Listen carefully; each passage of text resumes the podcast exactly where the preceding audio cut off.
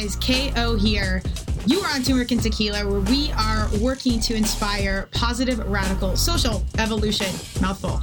Just had an amazing cast with Kris Beech. He is a former NHL professional, and he shares his journey that's just remarkable, entering the NHL at a very young age. We're talking 16, 17, I believe he said, and then navigating his journey of a seven plus year career in the NHL talking about mental health, talking about being traded, talking about how he now has started his company, AIM Mind Training. Uh, it's it's amazing working with young youth and really dialing in the mental game alongside the physical game. If you know and you're and you're on the trend setting tip, you know how important it is to train the mind alongside your body and your sports skill set and everything else. And it's it's a true luxury to really dial into that and really dial into what mindfulness is, meditation, and getting a lock on that conversation that's going on in our heads. Let alone uh, some of these deeper brain conversations, Alzheimer's, um, PTSD, uh, a plethora of things. So, leading into this conversation, if you've got a young athlete at home or you're seeking a better way around mental health, this is a great one for you. I really encourage you to listen and reach out to Kris if you have some questions. He was a reference from Robert Grigor. We talked about EMDR, another mental health and wellness conversation. These are all really, really important things. I'm a big believer that if we can dial in our own health and happiness, particularly in the mental arena, we can inspire our society to be just that much more peaceful and get along with one another. Enjoy this one. I, I really enjoyed it. Cheers. Welcome to Turmeric and Tequila with your host, Kristen Olson. Questioning a better way, one gracefully disruptive conversation at a time.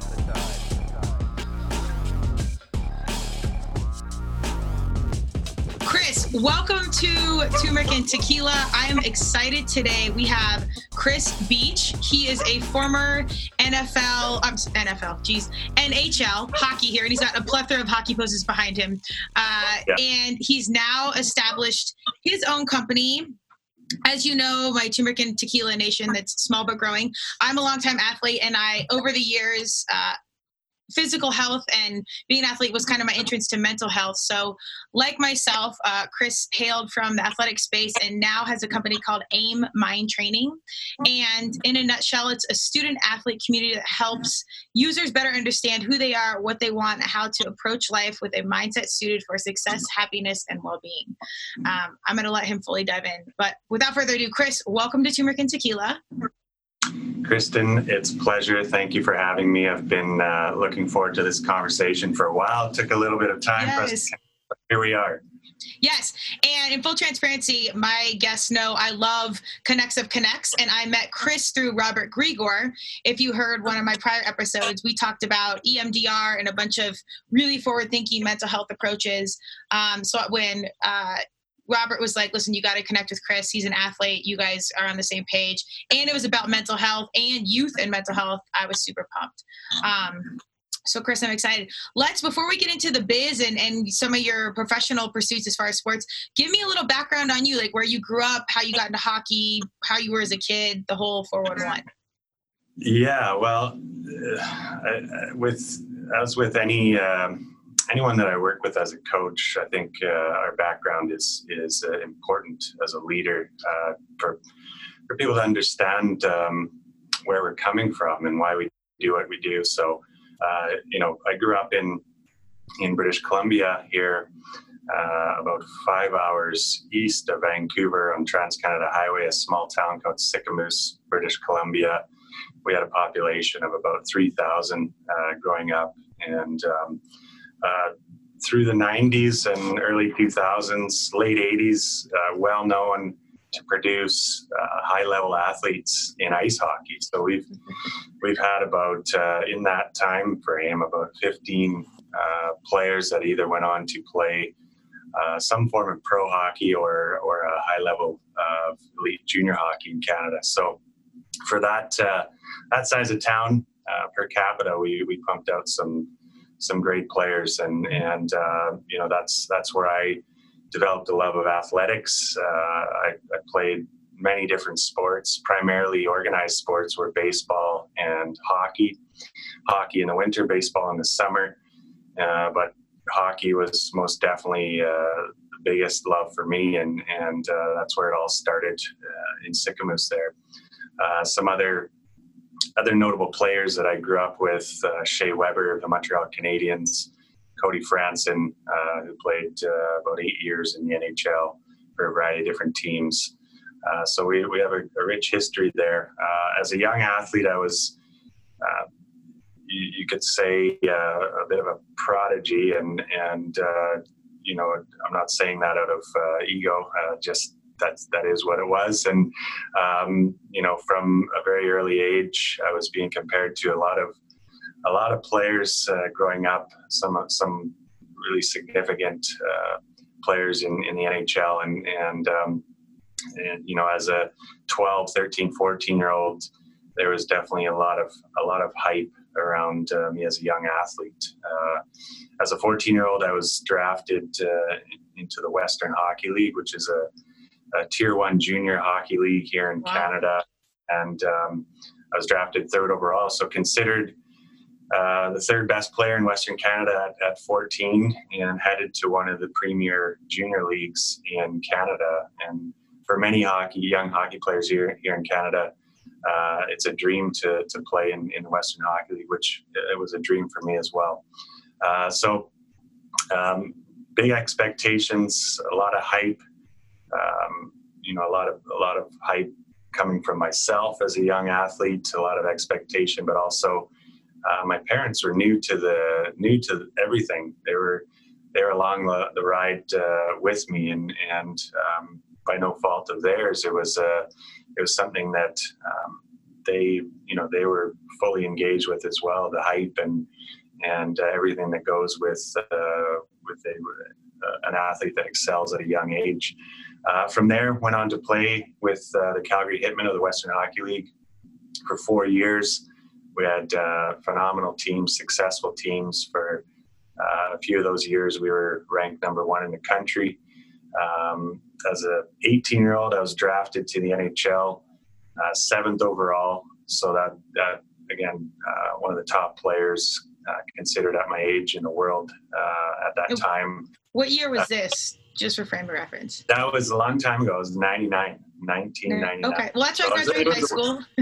yeah, that's when I graduated too. So it was a not that long, long ago. time ago. A long time ago, but I, I still, uh, of course, it's still something that I'm proud of uh, yeah. to be uh, at that level at that age. So, um, and you know, junior hockey was primarily a, a, a, good experience, but I moved away from home about five hours uh, away from home as a 16 year old and lived with a billet family, which um, you know it, it, provided its own own hurdles. So um, as a young kid, managing a variety of different uh, different things in in that environment uh, that definitely played into it, uh, combined with um, you know performance pressure, expectation, and uh, throughout that time was my my first um, my first experience with uh, brain health and, and, an issue with brain health, and uh, from a you know from a, a personal life trauma, which uh, I won't get into too much detail about, but um, that led to uh, a post-traumatic stress eating disorder. So um, at 17, I started to really have a difficult time uh, eating, um, eating mass, you know, eating enough as an athlete. I'm sure yeah. you understand the calorie intake. Uh, I had a hard time uh, holding food down if I ate too quickly or I ate too much. Uh, this it would trigger this this stress response, and quite often would end up uh, losing my my meal. So that wow. that was going on um, throughout my junior career, and that would last about five years, where I would I would have uh, two, three times a week where I would uh, have a hard time uh, eating. And as a high performance athlete, that that also provided some challenges. Um, so, but all in all, managing all those different experiences through junior was uh, it was a successful time, and, and um, I enjoyed it. And I ended up again being successful, moving into pro. Uh, you know, into the pro game um, again, being compared to to many many different uh, high level NHL players, some of them Hall of Famers, and uh, continuing to to build to those expectations and, and a bit of that ego as an athlete. Um, you know, went into Washington and there's chatter uh, around the around the team as uh, I was a guy that was going to be a potential franchise player for that organization. Wow. Uh, so a lot, a lot to shoulder for a young mind.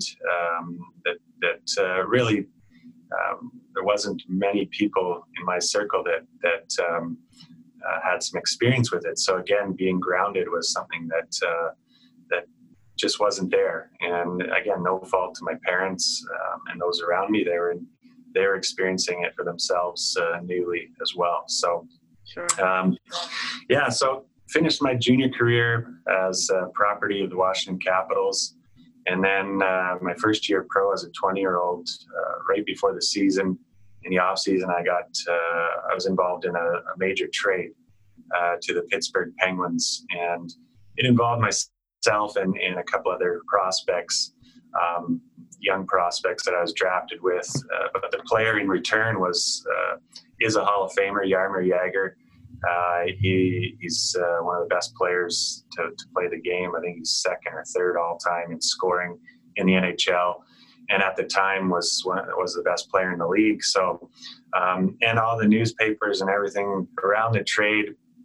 Again, I was I was uh, considered a big part of that trade, and, and Pittsburgh tagged me as a another potential franchise player. So again, feeding feeding that uh, that expectation and that ego a little bit more. Um, as a as a 19 year old, I, I signed my first pro contract, so they threw a million dollars at me as well. So wow.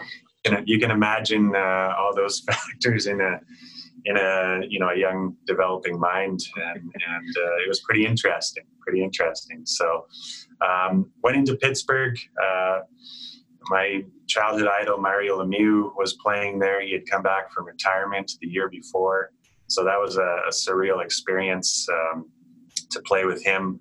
Played my first year as a 20 year old in the NHL uh, with Penguins, and um, you know that it's a that's a tough thing to do in that league as a young player. Had a decently successful year um, as a 20 year old, and then went into my my second year. Uh, you know, obviously as any athlete, hoping to improve on the first year, and uh, went into that training camp. There's a new coach, and uh, played played decently well in that training camp. But the the team had a, a different plan for me that year, and um, they ended up sending me down to uh, the minor leagues, which uh, on my radar did not exist. There was no no thought of ever spending any time in the minor leagues. And um, that combined with uh, those expectations that I had built, in fact, I was already in my mind that franchise player without without building up to it and putting in the work, which I had a lot to do. So getting sent down to the minors was uh, a complete and utter shock, and and um, it would be something that would affect how I viewed uh, the success of, of my entire career. Uh, so it was it was a significant point in in my mindset and and how I uh, approached each experience. I would end up, um, you know, throughout the rest of my career chasing that bar I had set, and um, had a hard time uh, viewing anything other than that bar as successful. So, uh, spent uh, four years with Pittsburgh's organization. Um, I was up and down with the minor league team and the pro team, or the NHL team, the Penguins, for uh, the next few years, but didn't um, get an opportunity to to reclaim that that spot uh, on that team. And uh, went into my my fifth year with uh, with the Penguins. Um, by that time, they had drafted Sidney Crosby and Evgeny Malkin, uh, so I clearly knew I wasn't the young gun in town anymore and uh, you know that obviously didn't deter me from wanting to contribute to that team and, and playing alongside players like that. So I went in to that training camp, uh, and uh, two days before camp, I got a call from the GM, and he informed me that I was going to be be traded to uh, the Nashville Predators. And now, for four years, I had built, um, you know, uh, many great friendships. Um, you know, my girlfriend was from Pittsburgh and uh, all of a sudden in, in a, in, a, day i was off to uh, a whole new uh, experience. And so it was it was definitely uh, a change uh, that I had to manage and um, a whole new set of uh, players, a whole new set of prospects, figuring out where I would fit in in Nashville. Went in uh, to that camp, which was quite a neat camp. I mentioned our small town of 3,000. Um, there was three of us at that Nashville camp from Sicamous. So three players uh, that were at an NHL camp from a really small town. Uh, so that was quite quite a neat experience there. Um, did well in that camp, uh, but ended up uh, getting sent down to the minors again, and and uh, the GM had some choice words for me, and he, he basically said, "You have you have all the tools and you have the size," and he said, "But there's something missing," and that that uh, that stuck with me for for a long time, and and um, uh, was hard for me to figure out what was missing. So I went down to the minors in Milwaukee, and um, had one of the best years at that level uh, to date. Um, got called up to Nashville a number of times, um, or one time, sorry, uh, but ultimately uh, played the, the, majority of the year in the minors. Uh, three quarters of the way through that year, uh, I got traded again. So another change, another trade, and I got traded back back to the team that drafted me, uh, the Washington Capitals. Um, so uh, talked to the GM, and he uh, he informed me that I would come in there and play with uh, with the big club for the rest of the year, which was about 20 games, and that's what I wanted. I wanted to be in the NHL, and I was looking forward to that opportunity. Alex Ovechkin, another star, was in his first year his rookie season. He scored 50 goals, which is uh, quite amazing. So I got to see his act uh, a little bit, which was uh, neat to see. It was quite quite the environment. There's a lot of uh, Russian dance music and disco balls in the dressing room, which was quite interesting. But yes. um, yeah, so. But again, that experience didn't turn out how I expected it. I expected to go there for 20 games. Uh, a few games in, I got called into the coach's office, and he informed me that I'd be sent down to the minors again. So down to Hershey, Pennsylvania, chocolate town. Uh, was there for a couple of games. Got called back up to the Capitals. Played another two games there, and then back down uh, to Hershey, where the team told me I would be there uh, the rest of the year and help that team go on a, a playoff run. And once I got down to Hershey and got to know my teammates, uh, you know, they, it was a, a tight knit family group, great coach in Bruce Boudreau. And uh, I had a, an amazing time in Hershey, and we ended up winning uh, the minor league championship that that year, which is uh, no easy trophy to win. Uh, so it was uh, turned out to be one of my greatest accomplishments in in hockey, and uh, I quite often say it came from it came from getting not what I expected in Washington there. So um, a great accomplishment from there, uh, I played well. I, I uh, was one of the top top players in, in the playoffs. I had a lot of confidence heading into that off season. Re-signed with the Capitals and went in and made that Capitals team uh, and played a full year with the Washington Capitals. Uh, in this being my uh, my sixth year uh, pro, so um, battled back and find, found my way back to the NHL. had a decent year that year uh, did what I could with the, the playing time that I got, and uh, headed into the next off season. Uh, Washington had informed me a little insight into the business here. Um, was talking to them, and they said, you know, we are uh, considering qualifying you, which means we give you, you know, they have to uh, through the collective bargaining agreement if they want to retain your rights at a certain age, they have to give you a qualifying offer, which at that time was an offer that was a 10% uh, pay rise. Uh, but they told me they were deciding between me and another player. And uh, literally two minutes before that deadline of their decision, they called me and said that they were going to go with the other player. So off to free agency, I went again and uh, started talking to some teams, narrowed it down to uh, to the Columbus Blue Jackets. Uh, the coach had some good things to say about my opportunity there, so I was excited to to head in there and and uh, to earn a job. Uh, played well in camp, got down to the last cuts of that team, and uh, ended up um, heading back down to the minors of that uh, of that club. Um, and at this point in my career, um, there was a significant uh, wall that I hit in terms of uh, my resilience capacity. Yeah. And their minor league team was in in Syracuse, and uh, I look back on that time um, quite often, and uh, especially when I tell this story, and uh, uh, really, I, I, I wonder how I made it through that time and stuck with with playing. It was a significant challenge away from the ice. It was hard for me to enjoy uh, being at the rink. Um, it was uh, I was struggling uh, away from the rink, and and uh, it was the, the first time that I had been uh, diagnosed with major depressive disorder.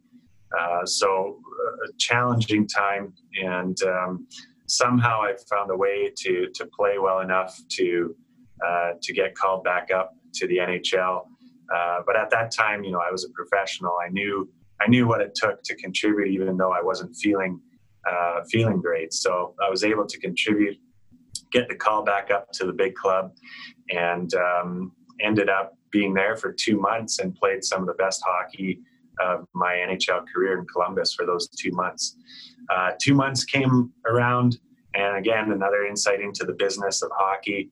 At that time, um, my contract was a was a two way contract. One one uh, salary for the NHL, a lower salary for the minor league system. And the team, after two months, had to decide and tell me if I was going to be there for the rest of the year. And if I was, they had to tell me to get a place, uh, find a place to stay, because at the time I was living in a hotel. Um, so there was a little loophole in that that decision making process where uh, they could they could place me on waivers, uh, which meant it would give other teams an opportunity to pick up my contract.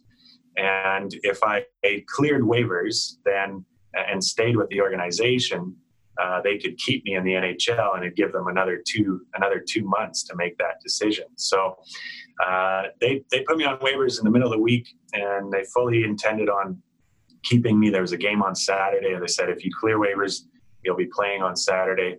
So on to waivers I went. Um, didn't hear much for, for a few days. And then uh, I get a call uh, after a few days, and, and uh, uh my agent informed me that I got picked up uh, by another team, and that team was the Vancouver Canucks, which was my essentially my hometown. So I was I was bummed about leaving Columbus because it was a great a great team, a lot of good teammates. I kind of found a, a role a spot on that team and was playing well. So it was hard to leave. Um, but now heading into Vancouver, another opportunity to, to play on a good team and, and play in front of my family and friends.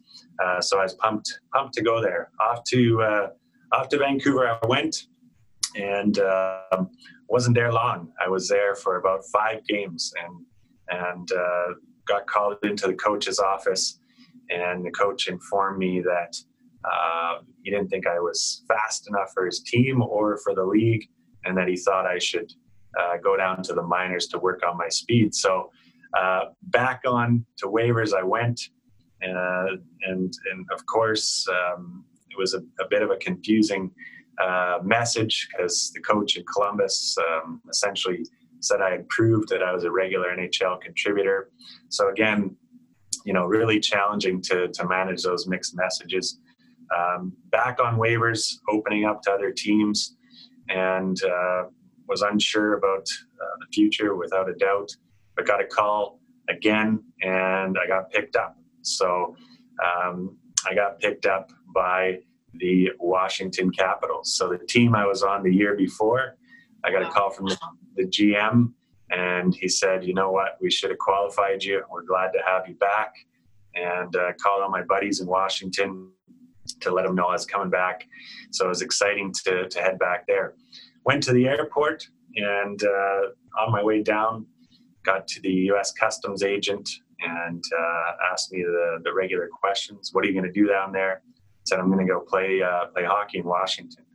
And he started sifting through my passport and he said, Well, where's your P1 work visa?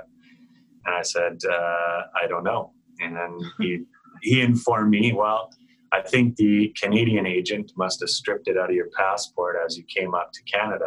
So I'm not going to be able to let you uh, get across the border without that visa. So on the phone with with um, with the GM and let him know what was going on, and uh, they started looking into it. And I went to the uh, the hotel at the airport. Um, was training in the gym there, trying to stay in shape, waiting to hear. Uh, didn't hear anything for a few days, and then uh, I got a call from the GM. I thought it was going to be a visa, but it turned out that they uh, put me on waivers again. So back on waivers, uh, that would be the third time in a matter of a few weeks. Uh, so again, by this time I had to I had to cope in some way. So um, it became a bit of a, a joke with with uh, with my brother and I, and uh, used a little humor to try to manage the uh, the chaos a little bit. a few days went by, and lo and behold, I got picked up again by another team. Uh, that team being the Pittsburgh Penguins, so the team where where it all started. So um, back to the Penguins, and at this time in, in 2008, they were they were a powerhouse. Uh, Sidney Crosby, Malkin, Marian Hossa ended up there. Marc Andre Fleury ended up there. So uh, an opportunity to go there and contribute uh, potentially to an NHL playoff team. Um, so exciting times. Five games into that uh, that opportunity after spending uh, ten days at the border waiting for my my visa, um, and not being on the ice. I got to Pittsburgh and um, got into five games with the Penguins that year. Fifth game in, uh, went into a battle with a, a big veteran defenseman and um, I tried to I tried to hit him before he hit me, and it didn't exactly go my way. And I uh, went flying into the boards and landed on my wrist, broke my wrist. Five games into that uh, opportunity, and and at that level, it's dog eat dog. So um, you're out with an injury. There's someone else uh, right on your heels, uh, ready to take that opportunity. So um, you know they they kept me around uh, obviously to recover. And right before playoffs, uh, they could have sent me down to, to the minors, but they kept me as a as a as an extra player for their run. Uh, so I got to be around that team and and be a part of that team. In 08, they went all the way to the Stanley Cup Finals against the Red Wings. Uh, so I got to see what those guys did night in, night out, the focus and the attention uh, to detail required to, to perform at that high level. Um, they didn't end up winning, but uh, it was a it was a phenomenal experience, and I was that close to to uh, being part of a Stanley Cup push, which is all every kid's dream. So, um, yeah, that was my my first seven years of uh, my career, and um, uh, there's eight more years of European experience uh, to t- that I could talk about, but I won't go that far. Um, point being, it was a mix of success and a mix of uh, adversities, um, you know, all the while managing, uh, you know, mental health uh, along the way. Um, that would that would be a that would be a significant battle for me continuing on into Europe. Um, you know, a couple years into to Sweden, uh, I finally received uh, a correct diagnosis uh, from a psychiatrist there um, of uh, bipolar disorder. So uh, I was first diagnosed with major depressive disorder, which was not the, the correct diagnosis, and and um, it's in that year where I um, I discovered uh, the practice of mindfulness, and um, you know it it, uh, it came through my own exploration. Um, at the time, there was a number of books coming out about uh, neuroplasticity. There's a lot of research coming out uh, saying that the brain is malleable and plastic. Um, that research led me to to figuring out uh, how to make those changes in the brain and how to how to change some of the uh, thinking patterns, emotional patterns, and behavioral uh, patterns that I had unknowingly uh, encouraged uh, over the years, and, and, how to make some changes there because my performance was was suffering. Uh, my enjoyment for the game was was virtually nil, and uh, uh, again, it was a really challenging time. But it, at the same time, as a professional, I knew how to contribute to the team, no matter how I felt. Uh, so that was uh, that was uh, uh, I was able to to do that in one of the best leagues in the world. But um, definitely a significant challenge. It was hard on on not only myself but my girlfriend, who was my wife at the time, or wife now um, significantly challenging for her to manage that.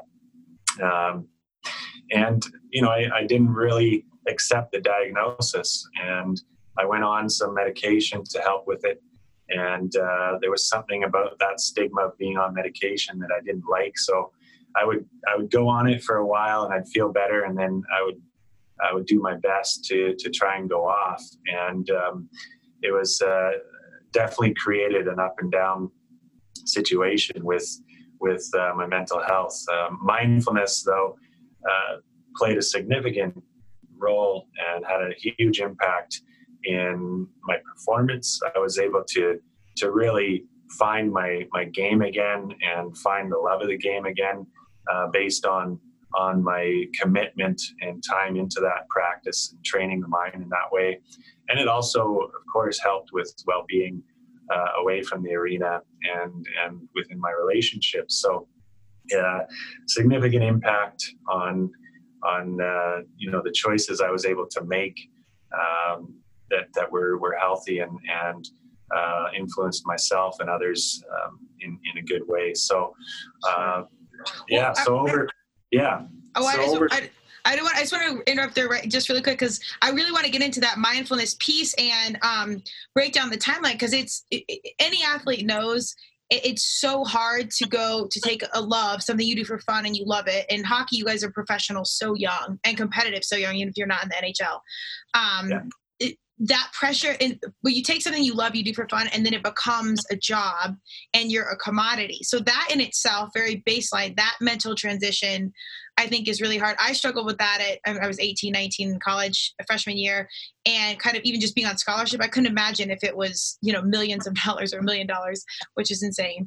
Um, as you know 16 17 18 19 that that in itself is hard. Then you pack in the trading and not having a home base and the, the struggle i'm assuming the love with the game with the business side which you kind of have to learn on the fly um, I got to ask you, and I want to get to the business and, and then really unpack this mental health training. Because I think when we were growing up, or at least in my household, which I graduated in 99, you know, I, I competed at high level. It was women's lacrosse, we can only get so high. But, um, and then even at CrossFit, we were at the games and everything. Post college, the mental training, like we did a little bit around visualization and some basic stuff, but no really unpacking of anything in depth, especially if you had like a trauma, which most people it varies in degrees have had trauma in some capacity. Um, so it's it's eye opening to me that we hadn't had those conversations at that point. But then on the flip side, I look back and I'm like, well, of course we didn't because it really wasn't. No celebrities were talking about it. Nowhere. I mean, even at the highest levels, where they that you're exposed to every avenue to build that competitive edge um, and human optimization. is still pretty new. Um, and you guys, us too, we had you know concussions and even from injury. I'm surprised there wasn't further conversation. Um, so there's a couple questions around the background we discovered, and we'll dive into the biz. Uh, first thing I got to ask, what did you do with a million dollars at 17, 18, 19 years old? How, I, mean, I got to ask. Yeah, well, I uh, I bought a car for sure. Uh, yeah, bought a nice car, and looking back, I think um, it was nice at the time, but I think.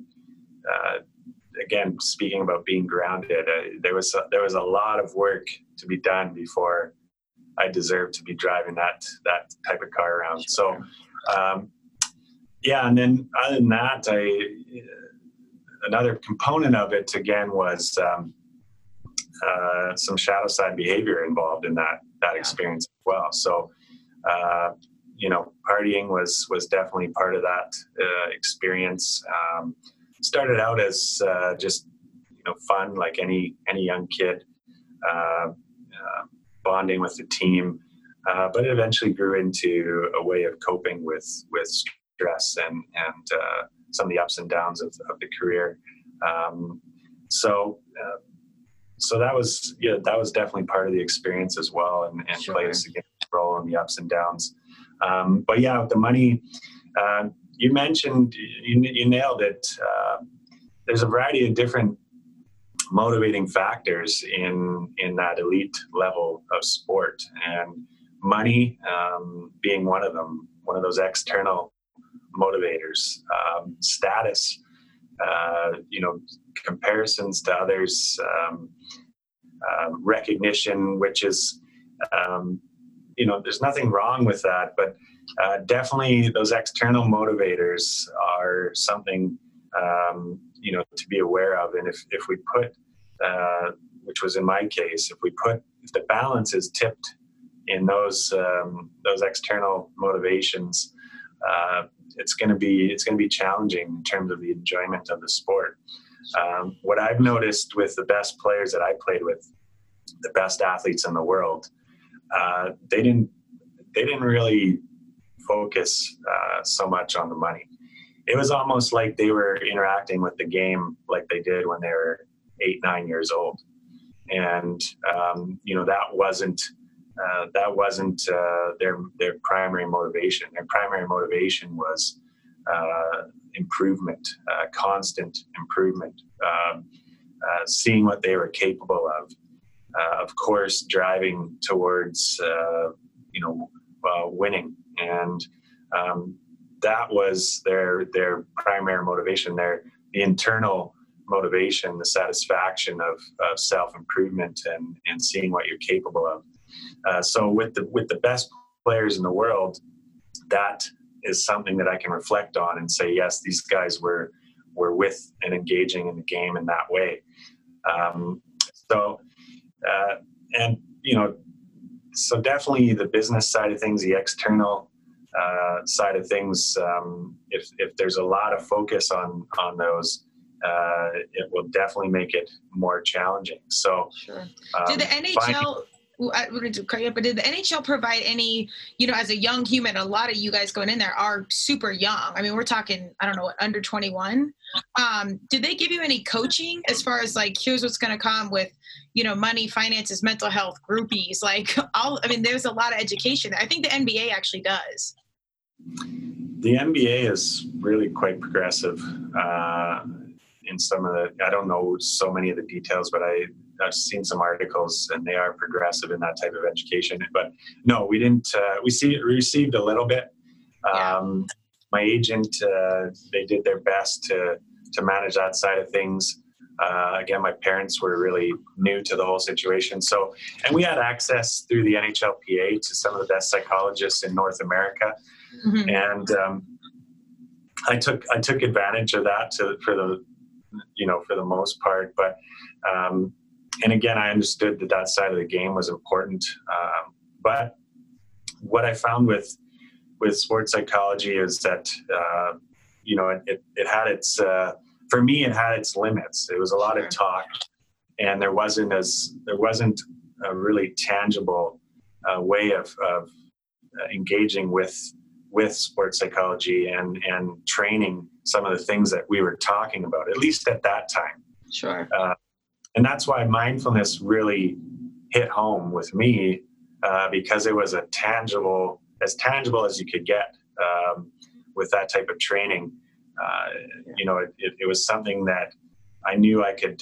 i could sit down and and practice because i i, I felt uh, when i practiced it there was a a state of a state of being that I noticed uh, almost immediately.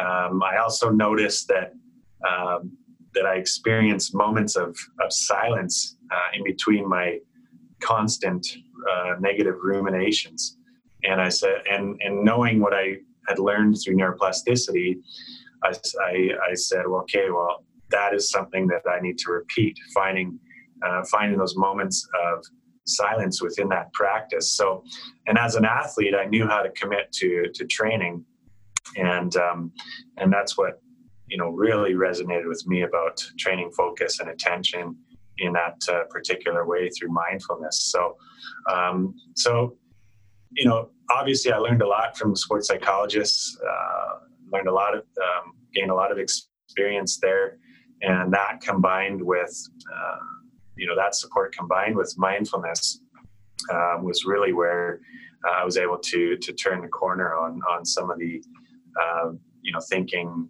uh, emotional, and behavioral patterns that that were quite uh, quite ingrained in, in my way of way of being. Sure. Well, yeah. so and I, I mean, just not this. And you know, again, we're talking about this is the surface level stuff, but even just not having a home. Um, I don't have statistics, but I know even just somebody that's moved. You know, if you're an athlete or a music star or something that's on the road, someone that doesn't have a home base in itself, I think is is super super mm-hmm. challenging. And this again is the professional and athletic side. And then you mentioned, you know, relationship, personal, family. To manage all that is a whole other stressor.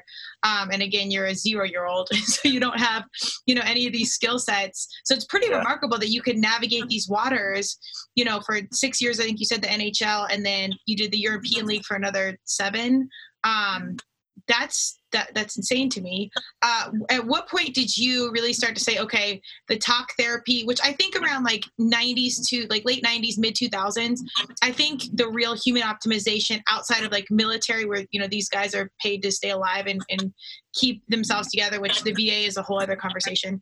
Um, but where where people were really starting to get on the trend setting tip of uh, mental health, brain health, co- concussions, trauma, neuroplasticity. Um, I've been fortunate enough to do brain mapping and some of this um, neurological stuff just because I was an athlete in, in some companies I've worked with. But tell me when you really started to say, okay, talk therapy is, I've got what I think I can get from it. When were you introduced to the next best thing? And, and tell me about what now that what you call mindfulness is for you and how you do it on the daily. Yeah, well, I think it was it was definitely in, in Sweden there. Um, you know, it's just I wasn't. Again, I wasn't. Uh, I wasn't able to to improve um, mm-hmm. my the way I was interacting with with the experience. So uh, it was it was to a point where I had to choose um, choose do I continue playing or you know do I do I stop and and um, that's really uh, what spurred me on to to find a way to continue, um, and and spurred on the exploration uh, that went beyond simply talking to somebody. Um, you know, and and and that exploration of, of neuroplasticity. So that was really uh, that that was the point. And um, what year was this? This was uh, 2011. Okay. 2011. Yeah, 2010, 2011.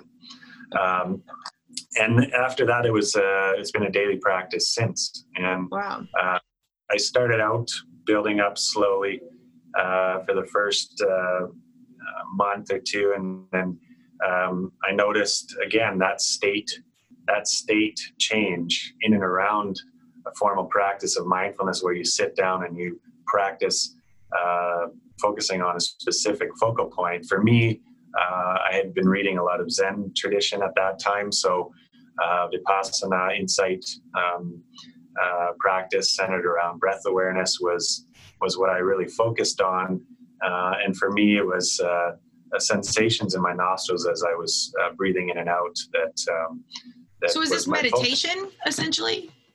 It is uh, different. A mindful meditation, yeah, definitely. Um, okay.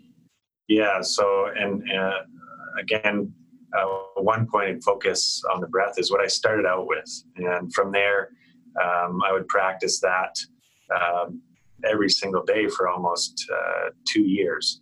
So I worked a lot with uh, the movement and sensations of the breath, which with, with athletics, especially in a, uh, in a cold uh, building like, uh, like the arena, uh, the, the, distinct temperature change in the nose is very easy to focus on. So, um, so I would sit every day uh, formally. I'd find a space, quiet, do the whole close my eyes, sometimes eyes open um, for a specific amount of time, and that's called a formal practice. And um, I, I, I, describe that nowadays. Uh, as you know setting up a, a squat rack for the mind. Um, so getting in that squat rack for the mind and, and repping out uh, you know uh, that that focus and that attention and and working on uh, the awareness of, of the mind wandering to, to thinking.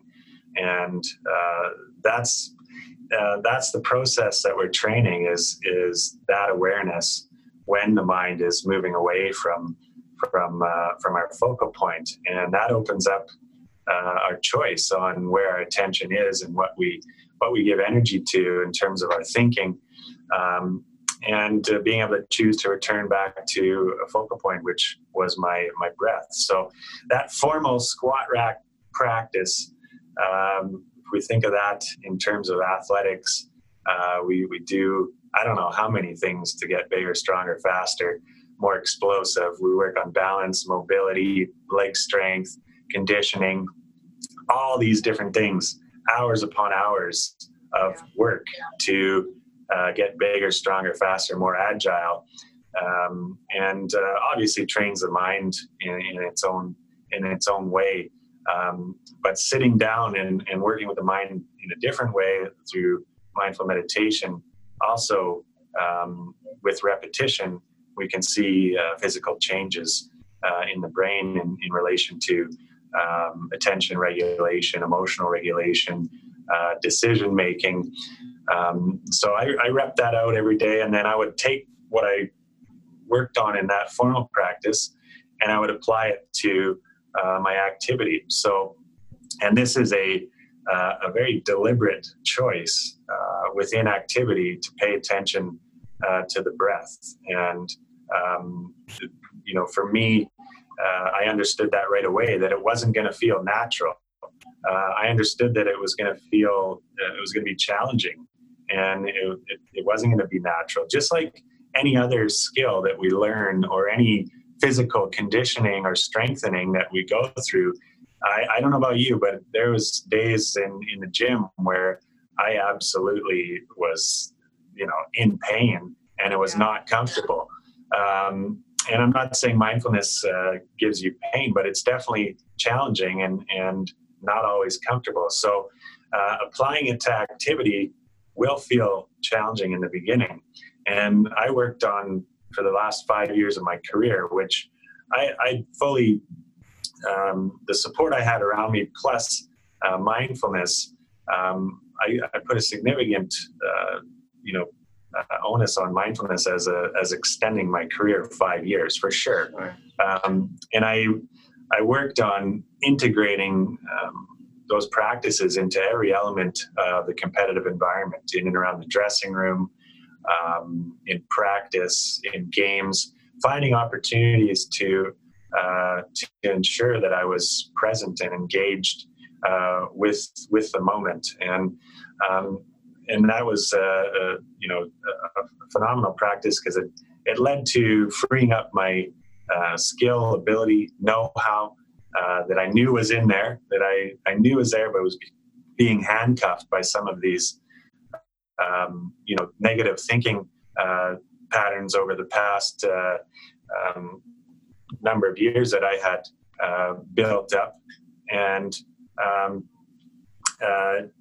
it was it was a way of uh, experiencing that that uh, that moment um, with what we call a beginner's mind, which uh, for me uh, it essentially was a way of learning how to be with the game like I was when I was a kid, uh, relearning relearning how to be with the game like I was when I was a kid, and that was really um, what it was all about. And at the time, I didn't think of it that way, but reflecting back on it, um, that's what it was it was really all about and well, and that's what so, you said. You saw of the best players that you remember playing alongside. That's it sounds like they maintain that mentality, um, you know, and that's likely what led to their greatest success. You obviously need the full recipe of, you know, training, mentality, and natural ability. Um, was there? You said you were reading books, but was there any one person or practice that was guiding your evolution mm-hmm. in this mindfulness practice, or were you just kind of pulling from different books and and tools to kind of build your own practice?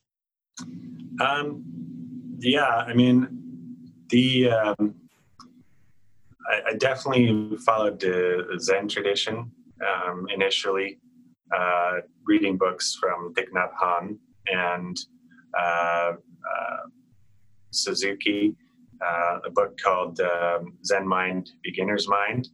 Uh, is something a small little book that I refer to to this day, um, and I don't. I actually don't. I don't shift away from from that book too often. Um, another book that was instrumental in in my research was um, the practical neuroscience of uh, love and happiness by Rick Hanson.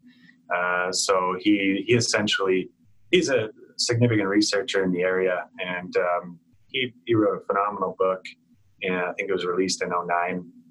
and that really shed some light on on um, you know the a little bit of uh, the history of human development and and some of the uh, natural uh, biases towards uh, negative thinking that we have. Um, I learned about our uh, sympathetic response and, and how it uh, is triggered by daily stressors and, and how that, that response due to our due to our um, evolutionary past is one of survival and quite often it'll feel like our, our life is, is threatened um, which was a significant eye opener for me, both learning about the negativity bias of, of our thinking, uh, and everyone just to varying degrees, of course, uh, and then that uh, that element of, of, the nervous system, um, you know, plus the the science behind meditation. That book was um, instrumental to me. Uh, he's got a newer newer book called Hardwiring Happiness, um, which again is is uh, in relation to his research. Um, but that little that little Zen book is um, it's uh, you can spend you can read one paragraph and uh, spend a lot of time uh, thinking about it and implementing it and how it relates to uh, to many different things in life. So um, it's definitely it's definitely a, a, a read um, where you uh, you'll read it first and and then you'll you'll be like, wait a second, let me go back and, and, and check that out. So those those books. Um, were, did somebody give that to you? So when you were in Sweden, did was someone like was it a coach or a, a, just a human in your environment? Like how did that happen? I'm always curious at the yeah. start of all these. Yeah, no, it was actually a, a family friend who was a, a, a priest um, of the Swedish church, and okay. he actually uh, he actually uh, married my wife and I uh, later on, and he was a, a friend of uh, my wife's family, and he he was an interesting guy. And the Swedish church is um, they are in terms of churches where churches are they are very very open minded uh, a very open minded church. Um, so he he spent a lot of time uh, linking uh, Zen practice with with uh, the messages of Christianity. So he would find find um, those linkages. And by I'm not a I'm not a really spiritual person. I'm, I've never really gone to church. I'm not. That's not um, that's not something that I really focus on. Um, well, you could be spiritual without being religious. Because I, I, actually yeah. the mindfulness. Because I'm with you. I didn't. I'm actually very Swedish, so I'm going to check out this church. Um, and it recently started to re-unpack some of these ideas around religion, which, in full transparency, has been a little bit hard. I would consider myself deeply spiritual. Uh, but not really religious. Um, and I, but I think the breathing and connecting with self is spiritual. And keep in mind, it's all subjective, so you can kind of label how you like. But um, yeah. just my two cents on spirituality.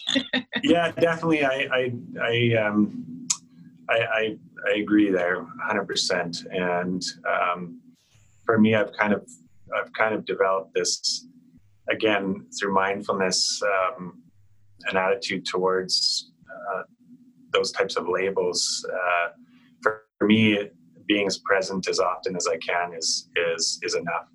And um, being present with with myself and being present with with people that I'm that I'm speaking with. And of course, it's it's uh, it's a challenge, and it's there's still lots of learning going on, and lots of lots yeah. of times where I I I still lose lose control, and um, I'm still you know still learning as I as I go here. But um, uh, he he definitely that was he gave me that little Zen book.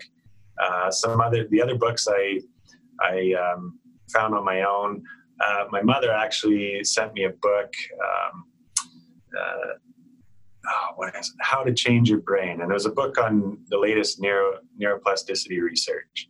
Okay. And yes, mom. One, yeah, thank you, mom. She, yeah. She's, uh, yeah, she's a. I get my curiosity from her. She's um, my my father's a physician, and and uh, she's been in in uh, they've been in rural health here in BC for 40 years, and she's she's a curious uh, curious soul and curious mind. Um, so she's she's always been there with uh, suggestions. So yeah, that's again the, the, support I had there was was great. And um, isn't it uh, funny? I just got to say, you like you have your you know a plethora of resources from these you know billion dollar organizations with you know recovery and fascial stretching and you know training whatever, and then all some of your best shifting resources are coming from like the church from mom from from stuff that's not even in those like high end conversations or high end professional situations um it, it's always crazy. You kind of have to seek, and this is a good message to anyone in any environment you're in. The answer might not be right in front of you, but it's probably around you, just not in the space you're looking. As cliche as that sounds. No, for sure, and that's part of that's a big part of um, AIM Mind training, uh, and and um, uh, big part of the education that I'm doing my best to uh, get across to organizations, leadership, uh, kids. Uh, that these yeah, so, are. So tell yeah. us. I'm, I'm interrupting you all, all, here, but I think there's a little bit That's of delay. Fine. Um, but is tell tell me about aim. So aim tell me when you started it and then because i think this will be perfect crossover because i'm so excited that young humans you know had you know our 14 year old selves had these conversations. I think it would have been a game changer. I, I, do think we went through process for a reason. And you know why i started this podcast to start exposing the truth that you know it took me forever to find some of them and we're still learning. Um how did aim when did you start it and how did aim kick off? And tell us a little bit about it and then i'll have a hundred questions from there yeah, well, it started uh, through uh, obviously the impact mindfulness had, and um, after a, couple of years there, I found myself um, teaching curious uh, friends uh, a little bit about meditation, mindfulness, and I said, you know what, if I'm going to be talk- talking to people about this, I should probably figure out a way to be educated on on sharing it appropriately. Um, so I got I got certified in 2015 uh, through a program in um, in Arizona, Sarah McLean Meditation Institute, and now it took me about a year and a half to find a certification. At that time, there wasn't many around, and um, hers was uh, you know kind of linked up with my uh, the areas that I studied and um, practiced in, and uh, she, she's predominantly uh, her her audience is predominantly middle aged uh, middle aged women and women. so I was uh, I was doing this certification with um, with that uh, that group, which you know it was completely fine. Um, but they see this young hockey guy walk in. You're, they're probably like, "This is awesome." yeah, yeah. I pop pop out my teeth, and yeah. Uh, but it was a phenomenal experience. I did about a year, a year um, of work, and then a, an intensive at the, at, the end. And she, uh, Sarah, a phenomenal job with that that program.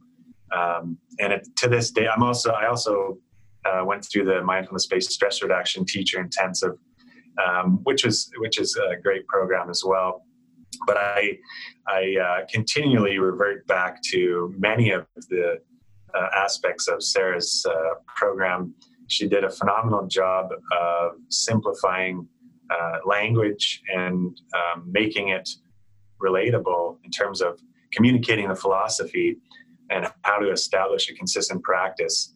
Um, her the way she did it is uh, is phenomenal, and, and, it breaks it down in a simple way that people can relate to. Um, so I uh, a great program. So I got certified, and um, at the end of my career, uh, I went to Belfast, Ireland, to play, and I studied a master's in, in sports management.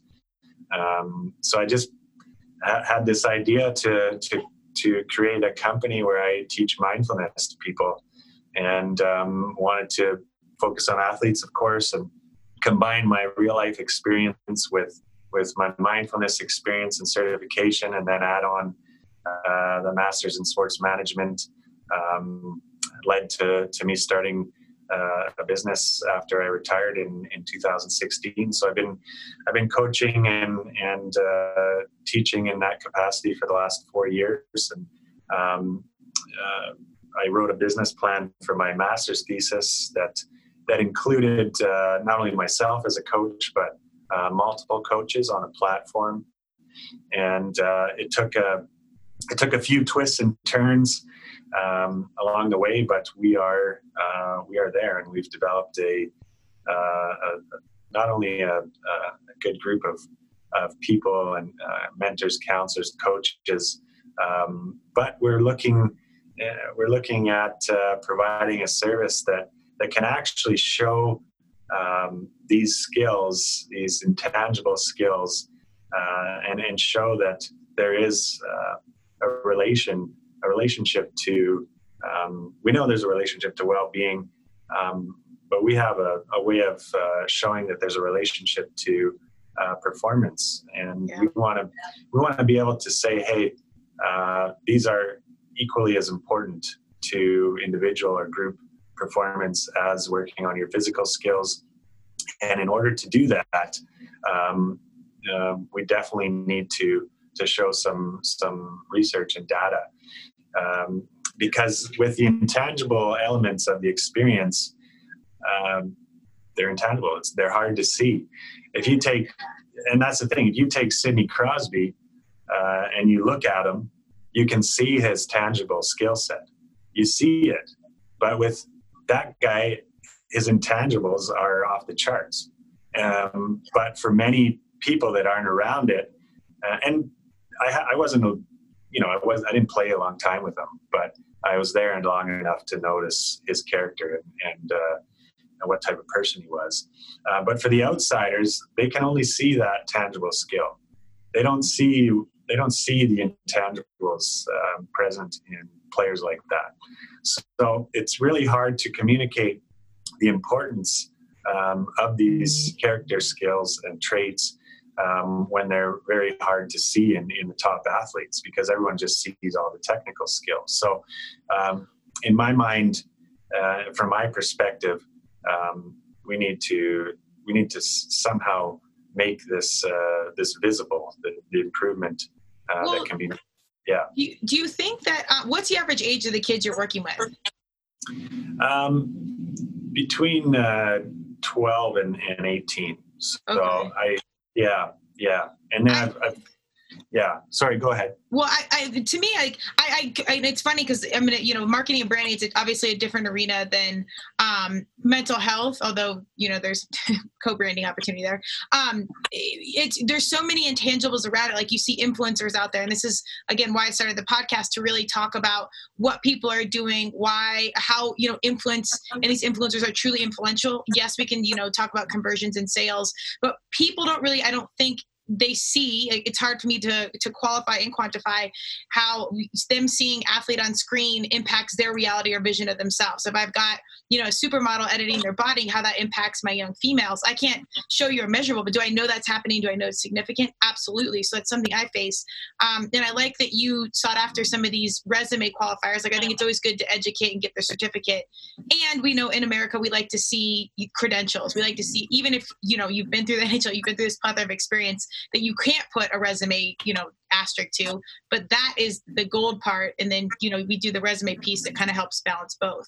Um, my long-winded question do you see that our young humans are really starting to understand this without having to see that tangible and they're like i know this is a piece of the game and i know you know these humans at this level that are fully optimizing every angle of things that this is a necessary piece like do you think they get it at a younger age because they've started to have these conversations yeah, I I think um, definitely, and the kids that I work with, it, it uh, uh, they they blow me away sometimes with their with their uh, understanding and and their questions and um, uh, indicates that they are they are becoming more self-aware and and what what um, you know what certain thinking leads to certain behavior and emotion and and uh, um, I think as adults, quite often we think that kids of that age aren't mature enough to to realize that, and there might be some that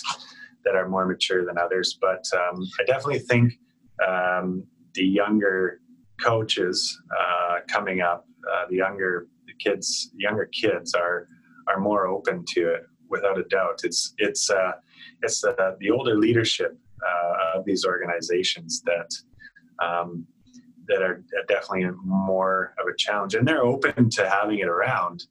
Uh, you know, they're open to, yeah, we got this, but Yeah. to actually implement it into a development program as uh, a regular um, allotment of time and a significant significant allotment of time is uh, is definitely what we're working towards and um, you know so it's it's definitely getting better. And some Yeah. sports are are better than others. Uh, hockey is definitely a tough nut to crack. It's it's pretty old school. It's pretty pretty macho and uh, um, it, it's uh, but it's getting there. It's coming along. Um, and you know for example i do I, I worked with the national field hockey team. Oh sorry It's okay. a bit of a This is a part of the Zoom fun here. yeah yeah well i it I've keeps us humble. my- i've been using my wife's computer the last little while because mine just gave out so i'm on my phone here normally i'm on a computer but um, what I was saying is, uh, yeah, I was I've been working with the national men's field hockey team here in Canada, and there's a program that's um, that's really quite open to it, and and um, I've had those guys sitting in a room together uh, multiple times practicing mindfulness, and and um, there's been some positive feedback on on uh, implementing the skills. So uh, definitely other sports are more progressive. I think basketball is is one of the most progressive sports in the area. A lot of the top stars um, uh, work on these skills uh, and and are they're an integral part of uh, their performance uh, makeup. Um, so uh, you know, so I think it's it's coming and and, uh, uh, you know again, my part of part of is obviously curiosity of putting numbers to this type of uh, training is part of my my own internal curiosity Sure. Uh, Sure. of course but also uh, i want to i want people to see uh, the significance of uh, putting time into to these different uh, life skills Well, and I think I couldn't agree more because I think as athletes, regardless, you know, if you're fortunate and um, blessed enough athletically and just in energy in general to be a part of the NHL are such, you know, incredibly competitive situations where you're the elite of the elite. Even when you're in that, you know, it's not forever um, because your body wears out, your mind wears out. I think even your heart around it moves on to other things. Um, even though it's always, I, I always think, if you're a true athlete, I always think your first love is your sport. And no significant other may want to hear that, but I do think it's the truth. Um, I, but with that, the, the beauty of it is while the sport ends, the life skills that are fostered from sport are unbelievable. And, and I'm biased because I am an athlete, but I always love working with my fellow athletes because there's just something that there's an understanding there. And when you go to work or you're in sales or you're coaching or whatever, all those life skills translate.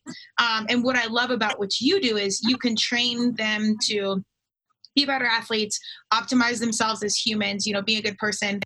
And as our young people are really facing a lot more earlier on, and, you know, even youth suicide is on a rise, and there's heavy conversation on that, and PTSD with our veterans. Um, these are skill sets that athletes can take on, and then once they're done with their sport, live better themselves, and then in turn, kind of share their gospel, like the way, you know, you said uh, your pastor from a Swedish church or your mother. Um, these little side conversations, you know, can save a life of here's what I here's what I've done or here's what I'm doing. Let alone like you, you have a professional organization that's we have formal training here.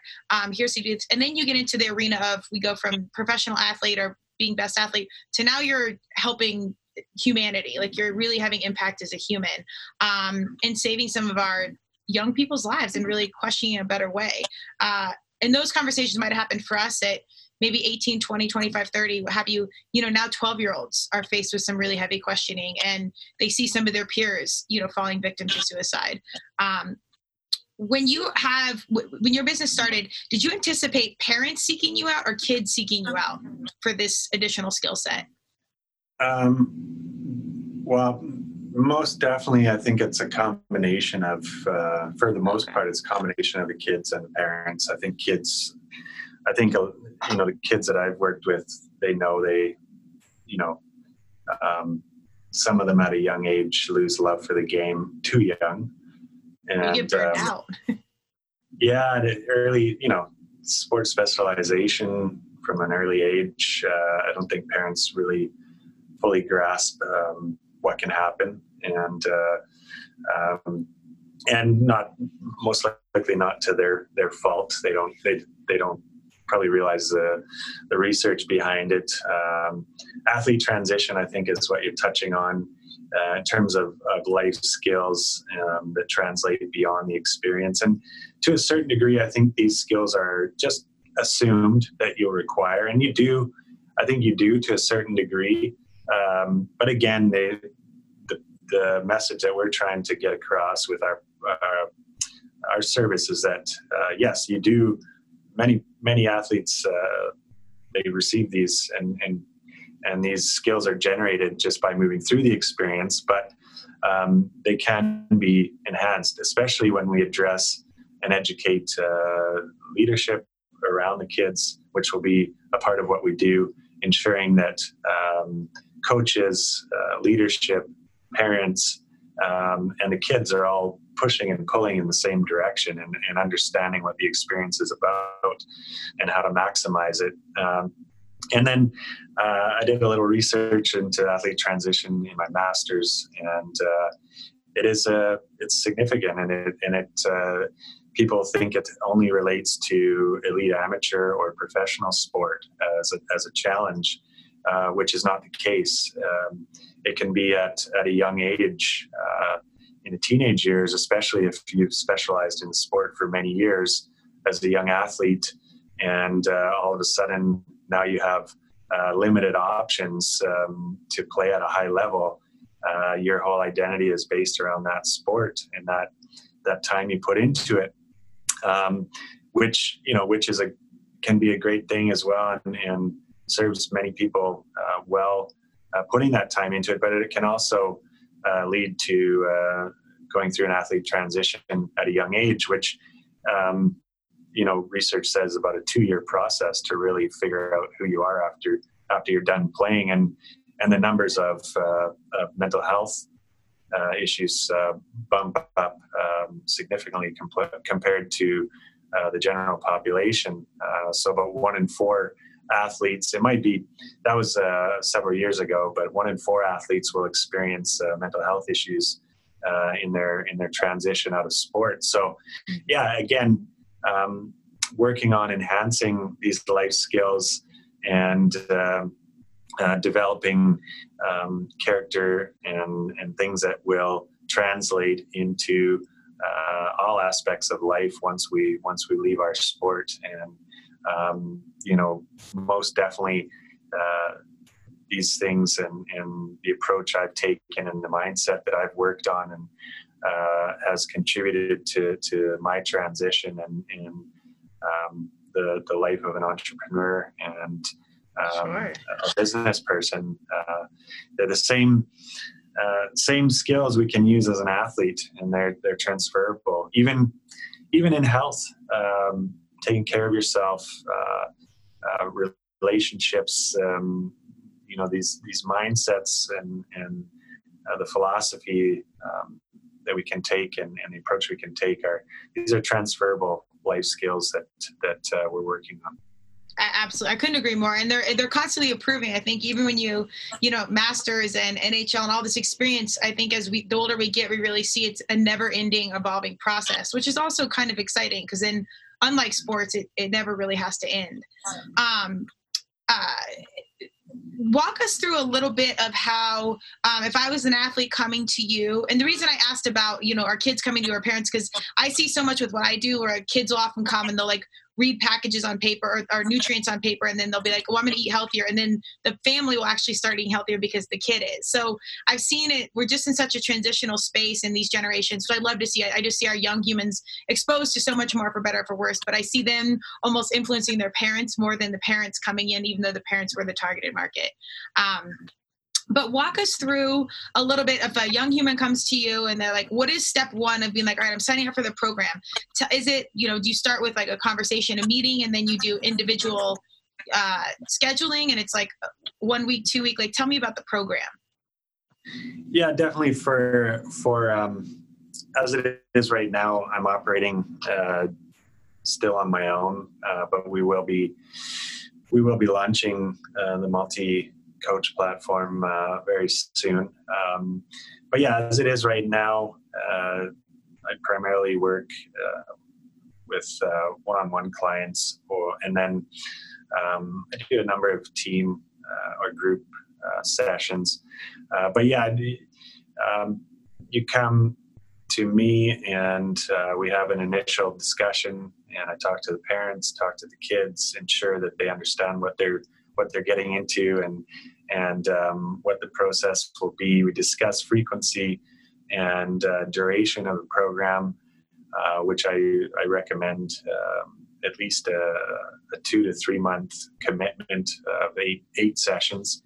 Um, and I find that, uh, and that's you know you have to give it a you have to give it a shot, and and some people will some people will realize benefit uh, early on Others will uh, will take uh, several months to to have a, a, realization on how it's affecting them.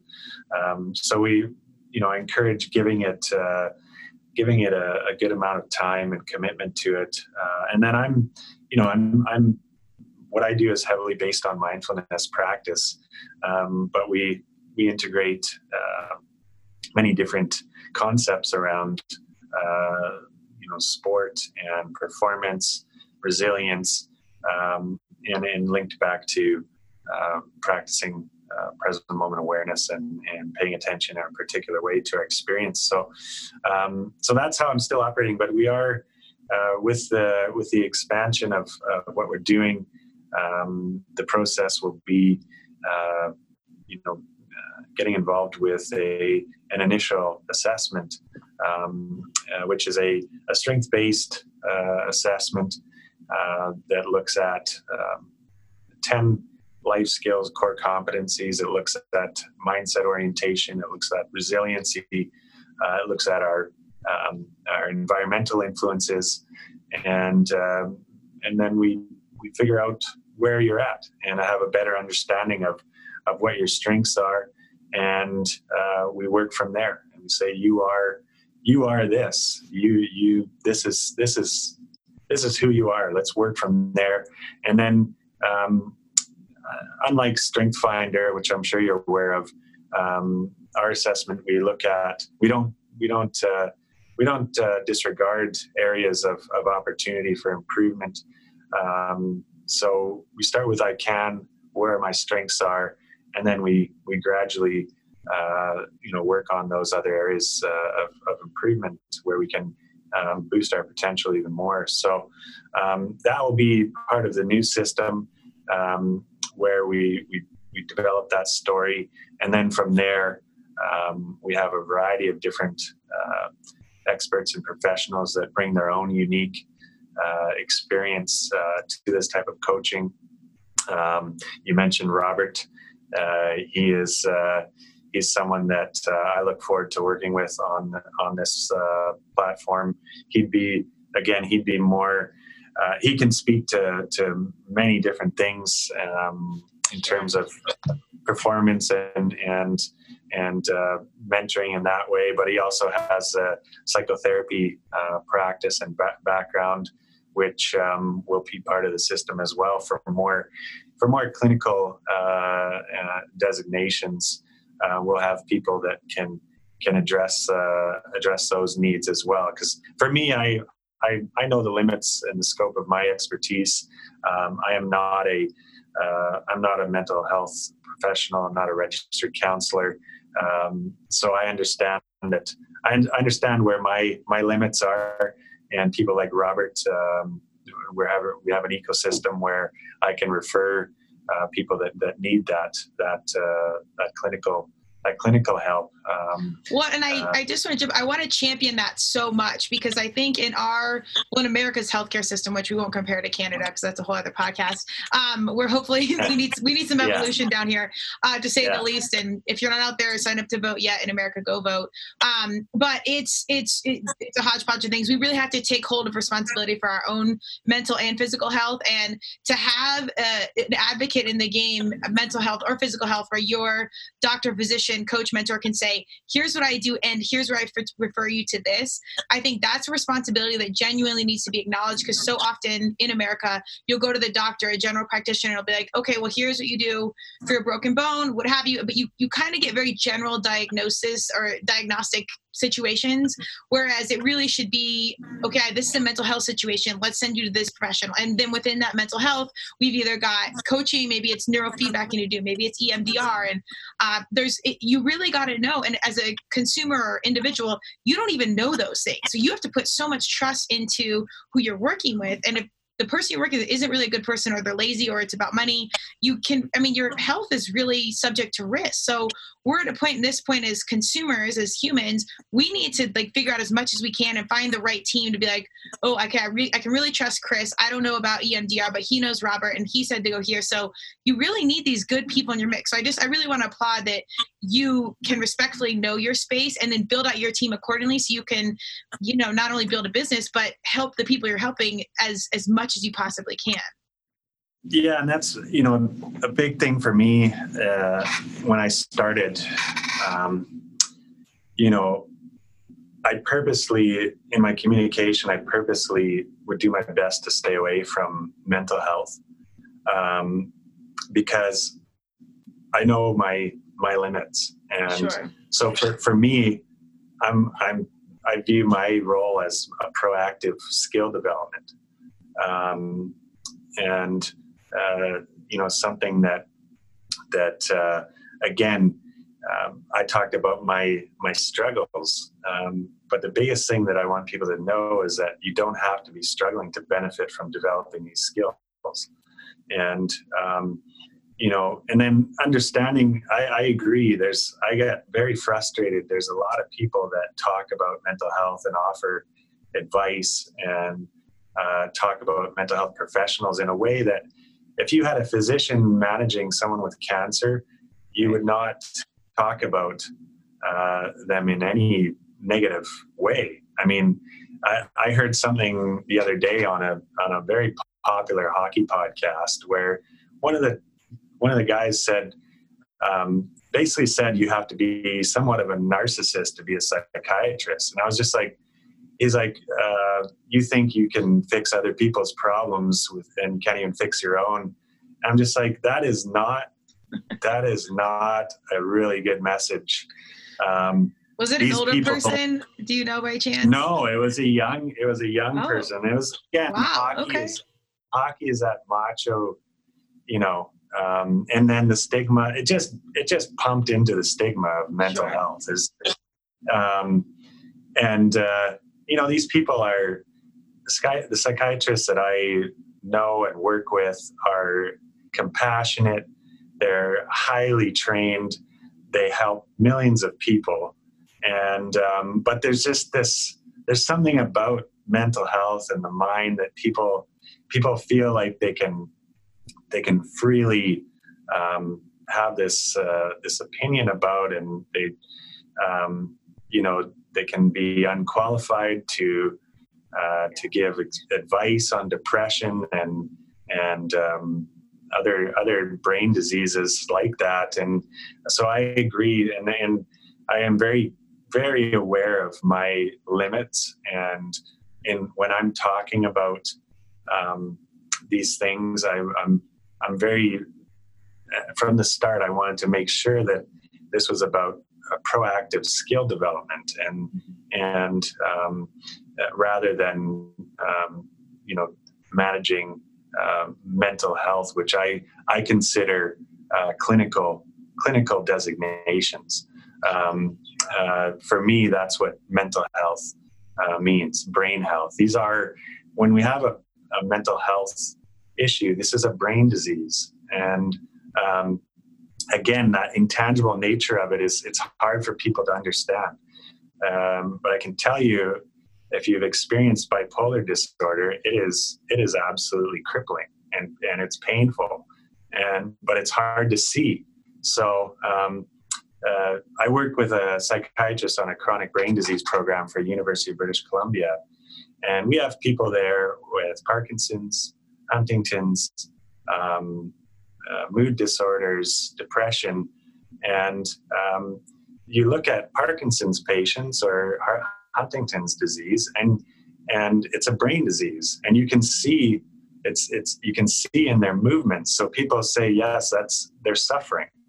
Um, but with the same in the same sentence bipolar it's hard it's really hard to see especially in my case when it was it's a lower a lower degree of, of bipolar disorder um, so it really is hard for people to to relate to and and um, and I think that's a, a big issue with uh, people making comments uh, like that fellow um, that that just kind of pumped into the stigma.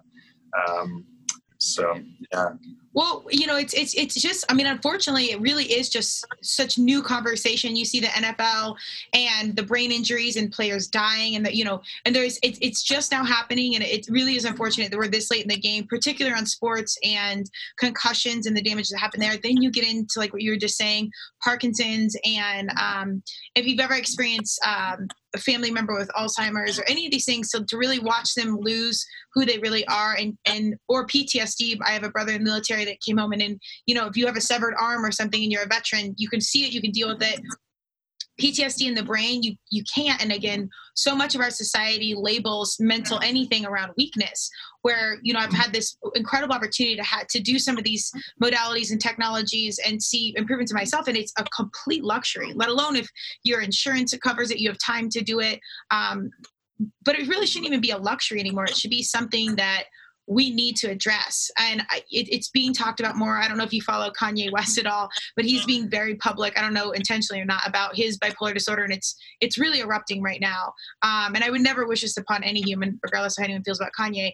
Uh, but I will say one upside, if we can pull anything from it, is it's stimulating conversation. You know, maybe young people at home or parents are saying, "Oh my God, that's what I have," or "This is this is how bad it is," or "This is why we need to address this and put funding into our VA and mental health and get away from pharmaceuticals and all these business strategic partnerships. Um, it's exposing how the mental, if, I mean, again, athlete, I, I think is more important than the physical. If you don't have your brain and you don't understand what's going on within you, you really can't train the physical or be happy, more importantly, um, without that piece. So it sucks that this is, you know, number two question to number one physical. Like it should be the complete opposite. Yeah, and and you know that's i think i i can applaud kanye west um, i definitely i definitely think that uh, uh, again i saw I, I watched another another podcast on youtube the other day where they were talking about kanye west and they were essentially laughing at his bipolar disorder and essentially you know saying that just the way they're talking about it um, whatever you you can say whatever you want about Kanye West, but um, you know he is managing something that is is crippling, and yeah. uh, it is a significant brain disease that that uh, people um, it's hard for people to understand or relate to because it's uh, they don't know how it feels and they may not have been around anyone that has experienced it but i can tell you right now that it's not only affects that person but it affects the, the family in a big way as well. So, um, and and again, there's varying degrees of of bipolar disorder. Like he would, he, I don't know his situation, but he it looks it looks most likely he has a severe case, a severe degree. Um, for me, uh, it's quite manageable with with medication, mindfulness. The the manic states that I would experience weren't weren't uh, really out of control. They were they're um, you know, I definitely experienced them, but I, you know, I didn't end up doing some severe erratic behavior. Um, mine, my type of bipolar is mainly uh, crippling anxiety and depression. Um, but again, I'm I'm 10 years, I'm probably 10 years into managing it, and I've found I've found um, what works in terms of uh, developing and, and, maintaining a productive, happy life. Um, but it's taken some it's taken uh, some trial and error for sure. So, um, so yeah. Point being is that there are people out there doing some some uh, you know speaking about it and and um, uh, but it is still a lot of conversation that is not uh, not not serving it well and, and feeding feeding the stigma 100 percent. Totally. Well, that's I mean that's quite literally why turmeric and tequila is here. I mean it's the balance of all things. Uh, the show is really not about either thing. Obviously, turmeric is an anti-inflammatory, and tequila is uh, an excellent libation. Um, but you got to balance. You can't be too pressed around one side or the other. Especially as athletes, I always think more is more. Train is more. Rest less. And then when you hit the wall, it's and if you can pull back, and like you said, ten years. I've taken many years. If you know, if any of these conversations streamline anyone else's process, that's what this whole podcast is about. And I think there's such valuable intel uh, with the in between. We might not, you're obviously medically and, and certified and, and quali- qualified on several levels. I'm not on the medical end by any means, but if even this conversation can spark someone digging further into their journey, that's what it's all about. Um, I want to be mindful of your time. Speaking of, uh, can you just give us a quick rundown of maybe like what your day looks like? Do you wake up, like meditate, and then make, like give me a little idea of how you maintain on this um, mindfulness piece just in your day to day?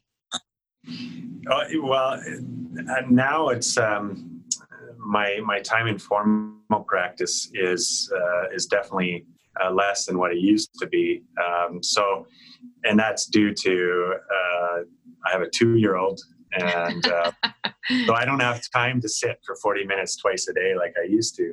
Uh, so I, I definitely I, I, try to get in um, a formal practice, uh, you know, multiple times a day, short short uh, short moments, and then throughout activity um, all day, um, ensuring that I am aware of of aware of where I am paying attention and being present with where I am um, when I'm in conversations with people, ensuring that uh, I am present with those people and doing so through uh, practices that I work on.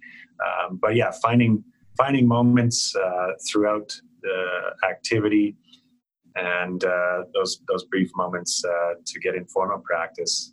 Um, and that's the thing, you know, with with, every uh, with everyone, there's going to be a, a, unique path finding that frequency and, and regularity that works for them. Uh, people are uh, very busy, and we are not we're not trying to be monks uh, with this practice.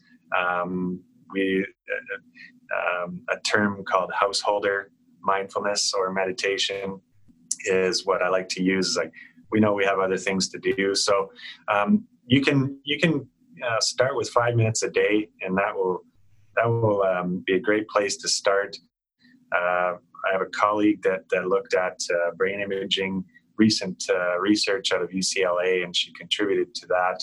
Uh, and it showed in, in Alzheimer's uh, and dementia patients that 20 minutes a day for 30 days in a row of simply breath awareness, counting the breath, uh, led to physical changes in the prefrontal cortex in relation to uh, um, attention control, decision making, also some uh, physical changes in the hippocampus and the memory center of the brain. So, um, so definitely regularity with the practice, um, regularity with uh, informal practice during activity is um, is what I try to commit to these days. With uh, again um, building and, and overseeing uh, this company plus I started another one during COVID. So there's two two companies rolling along, a two year old, and uh, I try to get it uh, get it in there as often as I can. But um, definitely not as much as I, I used to when I had the time.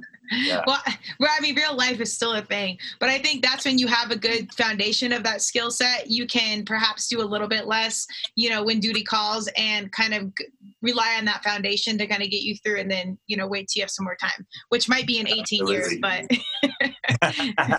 exactly, exactly. So I love it. Well, I mean, I encourage anyone, any athlete, any parent of athletes, or anyone that's just maybe even a misdiagnosis, something that's questioning a better way. I really encourage them um, to seek Kris out, seek seek out what you're doing, check out a guy like Robert, dig into some of these different modalities that we talked about. Um, I'll I'll list some of those books that you mentioned. Is there an app that you use? Like I use um uh what's the I can completely drawing but that just goes to show you how much I do. But it's a meditation app, not Calm. It's the headset, Headspace.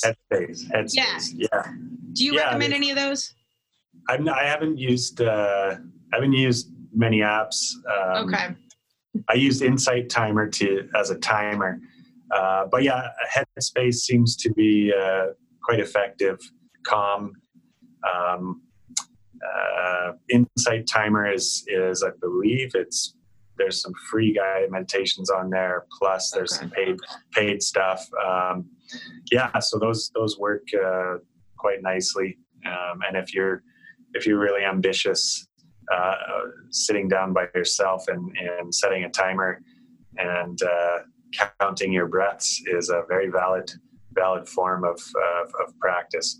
One to ten, back to one, and uh, sit for five minutes and and a very valid form of practice.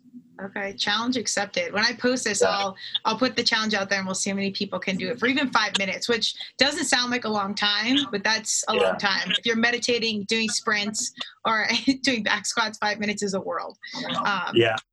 I love it. So give me really quick, and I'll let you go. Where do we find you? Hit me with hashtag uh, handles for Instagram, website, anywhere, any details. Yeah, aimmindtraining.com is um, is a site right now. We'll be launching a new site uh, very shortly here. It'll be a slight rebrand as well. Um, but for the time being, aimmindtraining.com. Uh, Instagram is aim.mind.training. Uh, Facebook is um, AimMindTraining. Um, YouTube, AimMindTraining. So yeah, yes. that's yeah, that's pretty much AimMindTraining. You'll find me. Yeah. Well, you nailed it on the branding. You get a gold star from me on that. Um, but I'm pumped about what you do. I'm really excited to see. You said it's four years old. I can't wait to see how this is even in a couple years because of situations like Kanye, God bless him, and, and his family. But you know, where it's a little more in the spotlight. I'm really excited to see how our young humans are grasping on to this living a better way and approaching mental health the same way they would their physical health, and uh, you know, going to train on the field and then they train off the field with conversations or mindfulness, meditation, uh, EMDR, what have you Uh, I think it's a really powerful space. And I will even say this, as cliche as it sounds, the more we can grip, get a grip on ourselves and our own happiness, I fully believe uh, as a, as a community, as a human race, we can move towards a positive evolution and perhaps a little more peace in our world. Um, so I'm here for the self evolution. 100% Kristen, thank you for having me. And uh, I'd love to come back uh, anytime yeah, we'll ch- we'll check back in if anything's helpful from our end uh, down here in America from turmeric and tequila. Let me know. I still I keep in touch with the. I coached for ten years after college, um, and like I said, competed across it. So I'm still I still have my hand in the athletic arena a bit, and um, I've sent some people to Robert. If I have some fitting individuals, I'll send them your way but I'm super excited to see how this grows and how this conversation opens up some major doors over the next few years. Awesome. Thank you. Cool. We'll keep in touch. Uh, best of luck with the family, and hopefully, we'll see you soon. Thank you, Kristen. Thanks, Kris. Take it easy. Thank you for joining Turmeric and Tequila with your host, Kristen Olson. Tune in next time, and don't forget to subscribe on Apple, Google Podcasts, Spotify, or wherever you listen.